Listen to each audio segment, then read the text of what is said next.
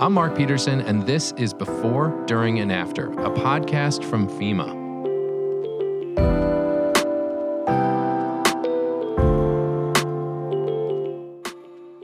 January is Human Trafficking Prevention Month, a presidentially designated observance designed to educate the public about human trafficking and the role they can play in preventing and responding to human trafficking. The U S Department of Health and Human Services theme for Human Trafficking Prevention Month twenty twenty-four is Activate Connections to Prevent Human Trafficking.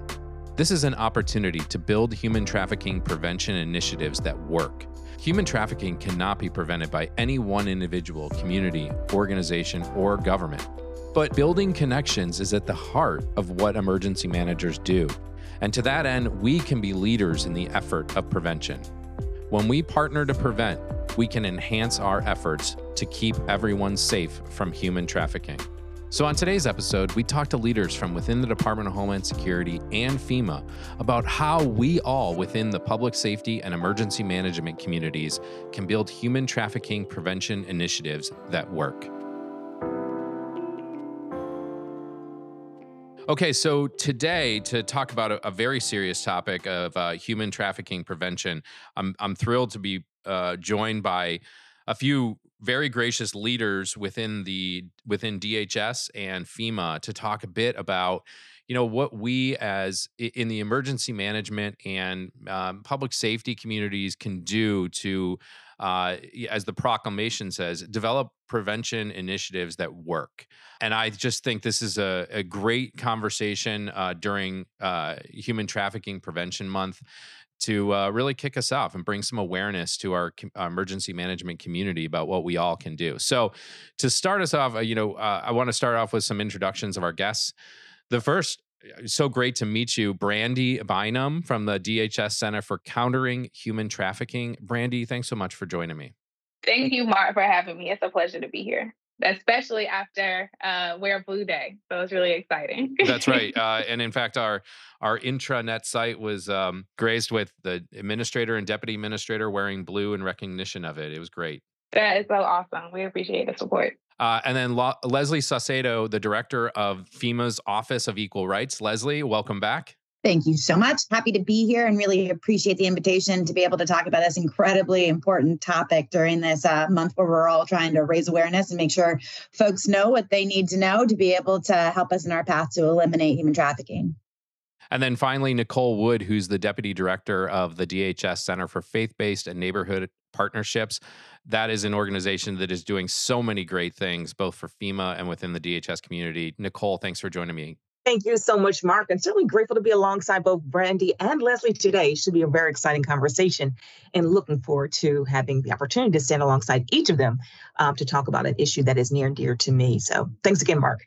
So one of the themes for January's Human Trafficking Prevention Month is activating connections to prevent human trafficking. And I can't think of a better way to sum up, you know, what is the heart and soul of being an emergency manager is activating connections. And that is the same for a lot of our partners within the D H S. So Brandi, I want to start off with you. Talk me through just how D H S, the Department of Homeland Security, kind of fits in as a leader in the space of preventing human trafficking. Absolutely, Mark. So I'll start from like a thirty thousand foot view because we are one of about twenty agencies in the federal government that have a footprint of human trafficking.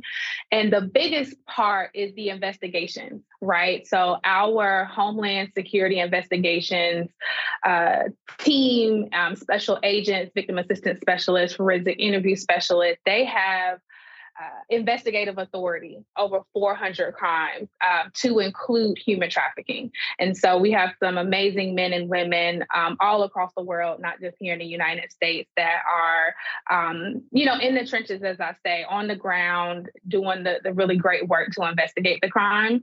Um, and one of the reasons why the D H S Center for Countering Human Trafficking was created is because we have sixteen components and agencies.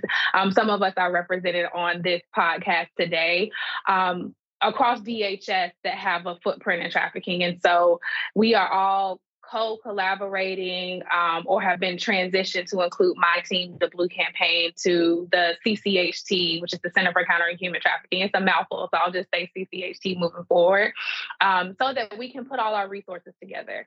Um, so that center was created in twenty twenty during the pandemic. Um, so it's not new, but I like to say it's new-ish because our legislation was codified in December of twenty twenty-two. Um, and so we, you know, have a space in downtown D C. Um, you know, we are up to about uh, eighty or ninety employees now, um, starting from just detailees, you know, almost three years ago. Um, that's kind of our role. And that can be from, as I mentioned, the investigations to what my team does, which is um, external engagement, public awareness, um, to having Customs and Border um, Protection there, um, who protects our borders, to Coast Guard, who is protecting um, the public on the waterways, to T S A at the airport. Um, it's, it's endless, right? Um, and I mentioned there's sixteen components and offices, and we all have a role to play. Um, but that was the gist of why Of why D H S created the C C H T, is because we have always been working um, together, and I've been with D H S since twenty eighteen, and we were previously at D H S headquarters, and we had a Blue Campaign steering committee, which Nicole was a part of. That's how we met, you know, five or six years ago. And so we've always been working together, but now we're literally all in one building, um, in one space, and able to co-collaborate.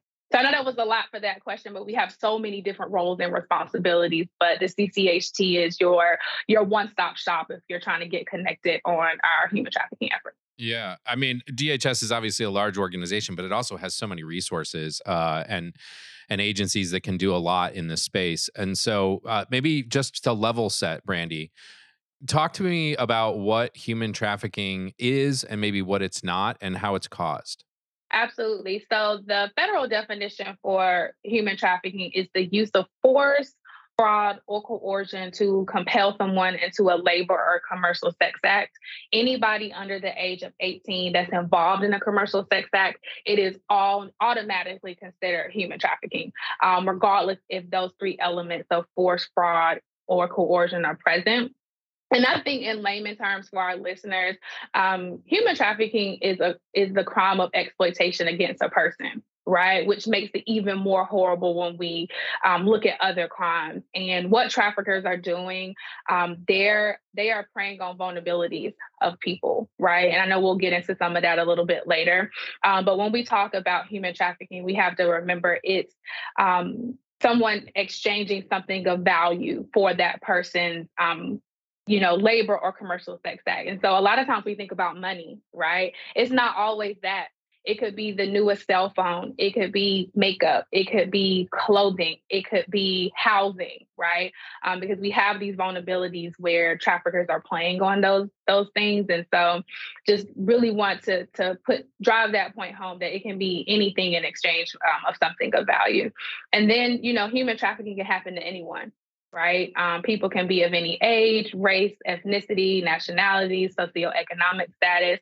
Traffickers can be anybody. And so that's why education is so, so important when we talk about what it is and what it isn't, especially as more people in the media are talking about human trafficking. Yeah. I mean, do you have any just kind of quick, you know, sort of awareness numbers uh, or the numbers of the impact and, and whether or not there's any higher percentage of women versus men?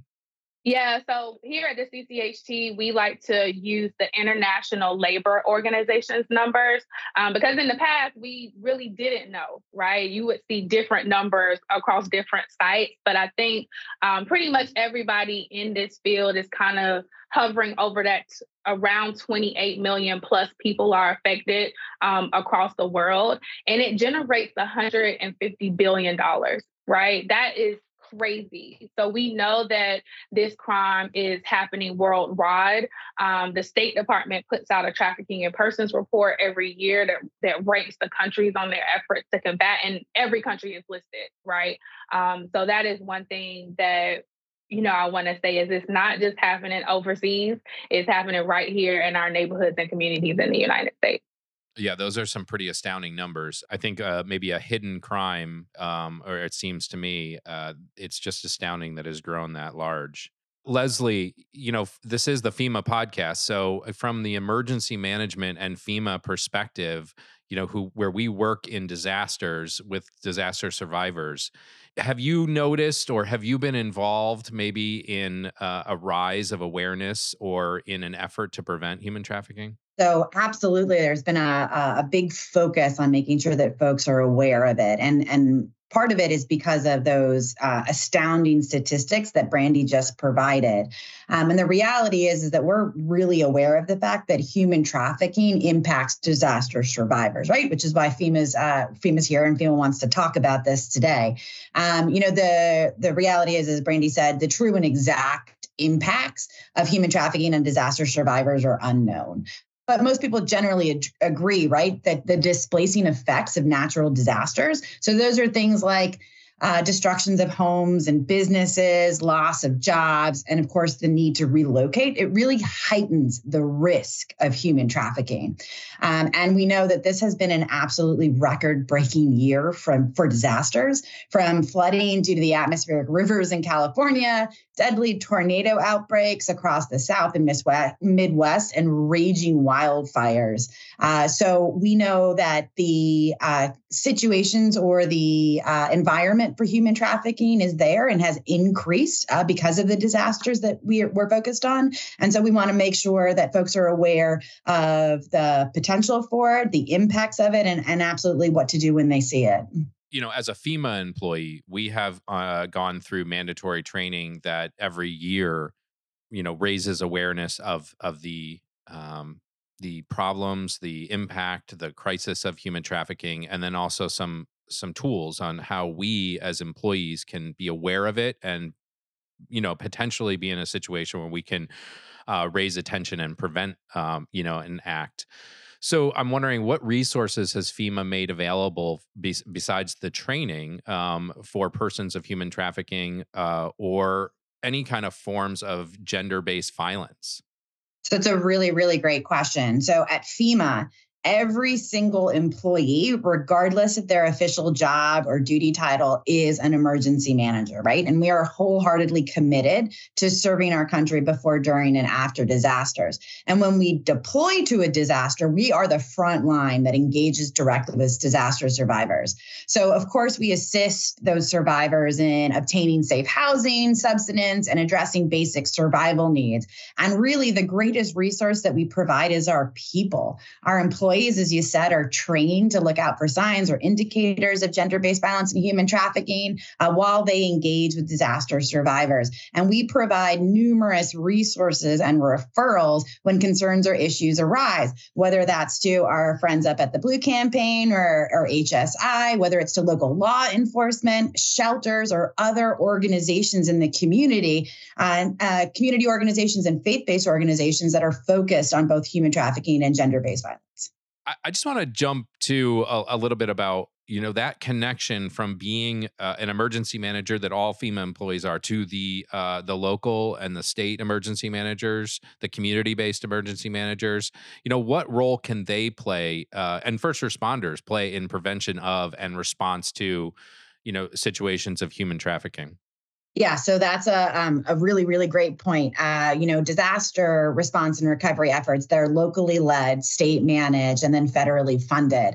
And so, of course, our FEMA employees are there, uh, but the folks that live in these communities understand the community the best um, and really understand the resources that are available. So FEMA employees absolutely can and do look out, look out for signs of gender-based violence and human trafficking. Uh, we also serve as reporters, right? Because disaster survivors can approach Approach any FEMA employee to report suspicions of human trafficking or other gender-based violent crime, and we take appropriate actions, uh, whether it is uh, a referral, as I said before, to local law enforcement uh, or uh, or other actions. But But the reality is, is that all of our state and local emergency managers are trained in the same same ways. We want to make sure that they have the resources and the skills, the referral hotlines, um, other resources to make sure that when they see something, they know what to do about it. Yeah. Um. So, Brandi, going back to uh, the Blue Campaign and the work that you're doing, you know, what are emergency managers? What are our teams in the fields? What are they looking for? What questions should we be asking? And,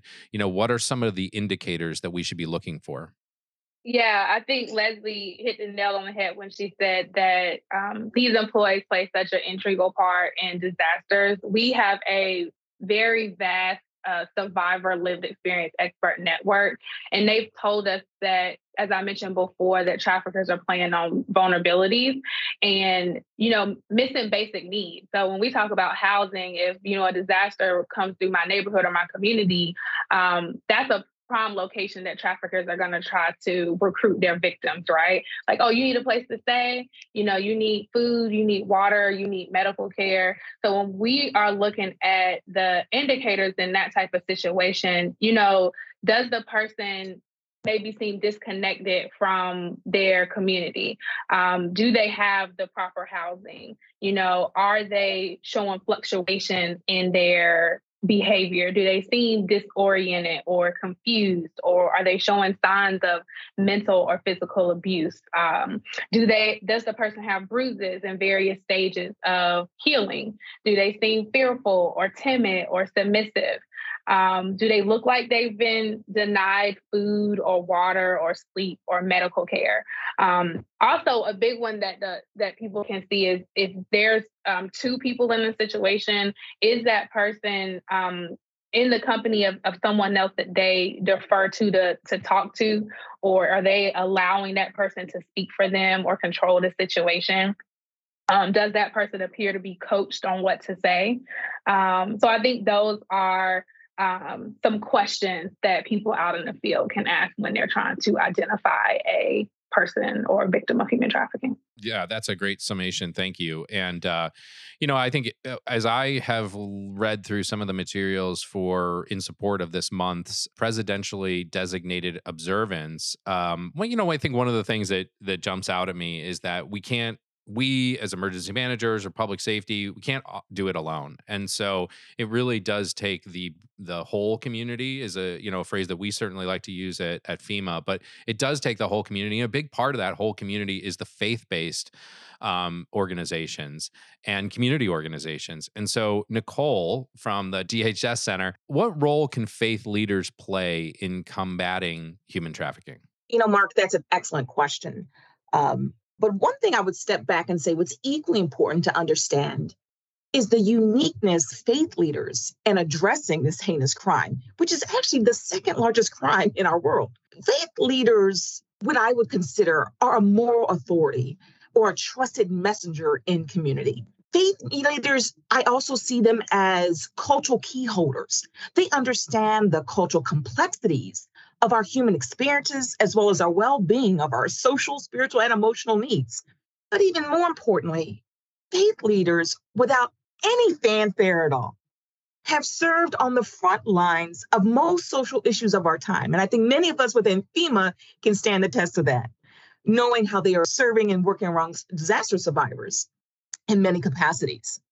So we also know that faith leaders have this built-in trust, who could be more prepared, in my opinion, to be able to socially be connected to people and serve as a force multiplier and do many things of which Brandi had shared today about sharing, about public messaging, about um, resources that they can talk about the prevention of against human trafficking, as well as those who've been impacted, um, serving and particularly those who are in greatest in need. So again, I think the ways in which faith leaders can be per- so useful and instrumental um, from both the public messaging, but also in providing that direct service.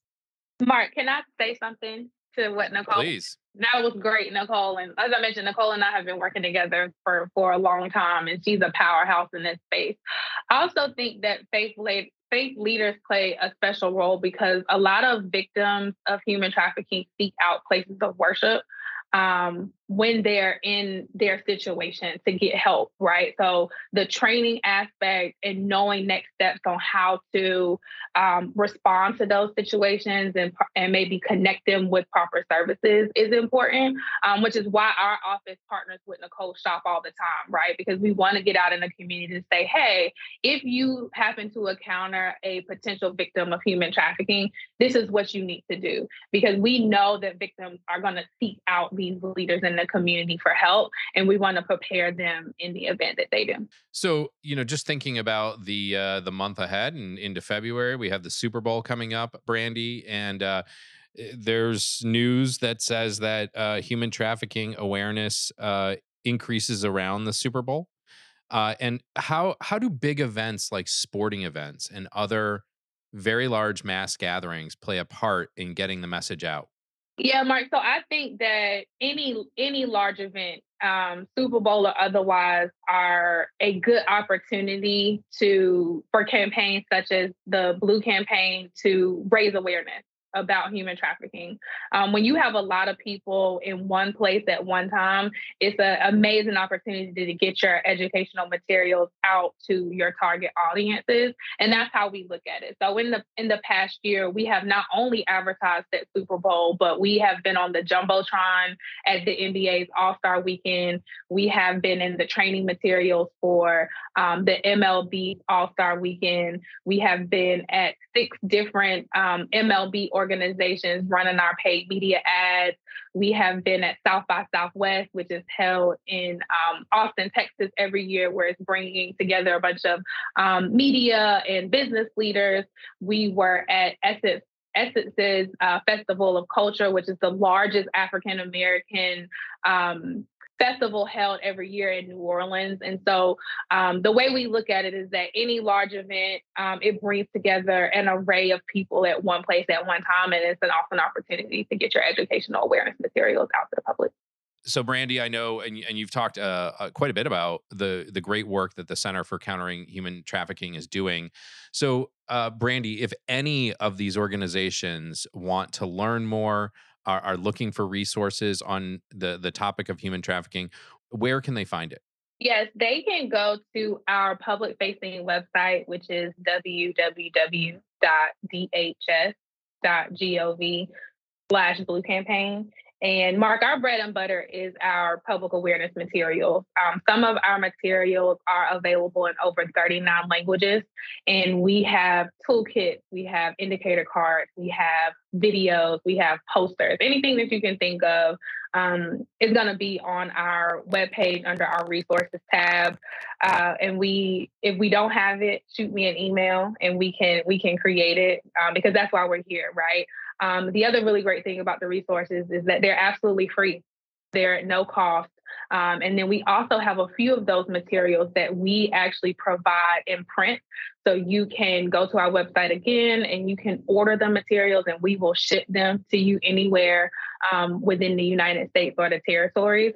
And then we also have some training. Um, we actually partnered with FEMA a couple of years ago to um, create some disaster management response training. So if you're out in the field and you need a little bit more than what we provided in this conversation, we um, worked with some people, on some really amazing people at FEMA on the ground to create this training on what indicators Um, you're most likely to see and um, how to properly report it. And so that those are publicly available on our website, and they actually take you to um, FEMA's Emergency Management Institute um, homepage um, to register, absolutely free again. Um, so after you take that training, order some of our resources. Um, we also come out and we provide free training. And so um, we do that via virtually via a webinar, um, or we can do it in person. And so um, that's why we're here, is to make sure that you all have the tools and resources that you need um, to help raise awareness and get educated about the crime. And Mark, if, if you'll let me add on to that, I just like to say that, you know, Brandi and the team were so incredibly gracious to come to FEMA to do a special uh, training for all FEMA employees. Uh, we advertised it and we had, I think, something north of five hundred FEMA employees take a voluntary training to make sure that they're learning more. So we know that there's an appetite for additional awareness, and highly encourage everybody to come through the Blue Campaign's website because it is a treasure trove of information and free resources Services, as Brandi described. So, uh, you know, as we close out our time today, um, you know, I, I would just like to ask each of you to share one action step our listeners can do today to help prevent human trafficking. And uh, not to put you on the spot, but I'd love to start with you, Nicole. Um, what what can you offer? Thank you, Mark. You know, actually, I was thinking about this and said, one of the most important things I can say to anyone is to be a mentor. And why do I say that? Because nothing can replace the power of one's presence. As we know, it is our human nature to be seen and heard, to be valued and validated, to be honored and to be loved. If I might use the words of Mother Teresa, she said, "Don't worry about the numbers of those impacted by great need or circumstance, but start with the one in front of you." That one might be your child. It might be a family member or a neighbor or even a stranger. Being a mentor or intentionally engaged in one's life is a way of uplifting and affirming young people in particular, is of great interest of mine, but even those in our communities who are greatest in need. So for me, see how you can interject yourself intentionally in someone's life. Be a mentor. Powerful words, not not just on this topic, but for um, almost everything that we do. Thank you, Nicole, and thanks for joining us. Uh, Leslie.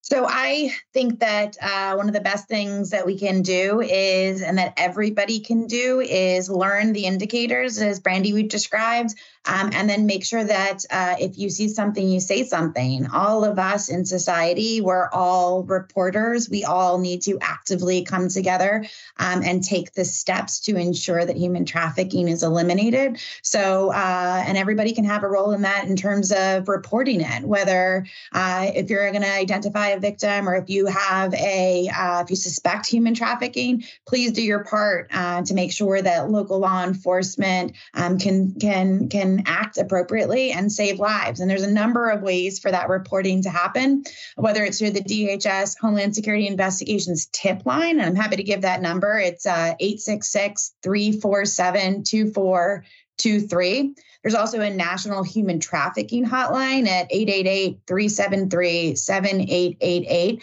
And of course, local law enforcement and nine one one is always available for reporting. Great. And then uh, just to round us out, our partners at D H S, uh, Brandi, what's one action step? I'll just reiterate is, you know, put those hotline numbers into your phones right now. That is an easy, quick step that you can do um, after hearing this conversation or visiting our website at d h s dot gov slash blue campaign and learning about the indicators, watching a video or two, is to log those numbers into your phone. Um, and I'll repeat them. The National Human Trafficking Hotline number is one eight eight eight, three seven three, seven eight eight eight. And the uh, D H S tip line is eight six six, three four seven, two four two three. Um, that is just an immediate step anybody can take, because what we want to see is that quality tips are starting to go to these hotlines to help our law enforcement um, officials and our um, non-governmental organizations that are um, service providers helping these victims of human trafficking. And so that is something that the public can do um, in the immediate. Thanks for listening to this episode of Before, During, and After, a podcast from FEMA. If you'd like to learn more about this episode or other topics, or have ideas for future episodes, visit us at fema dot gov slash podcast.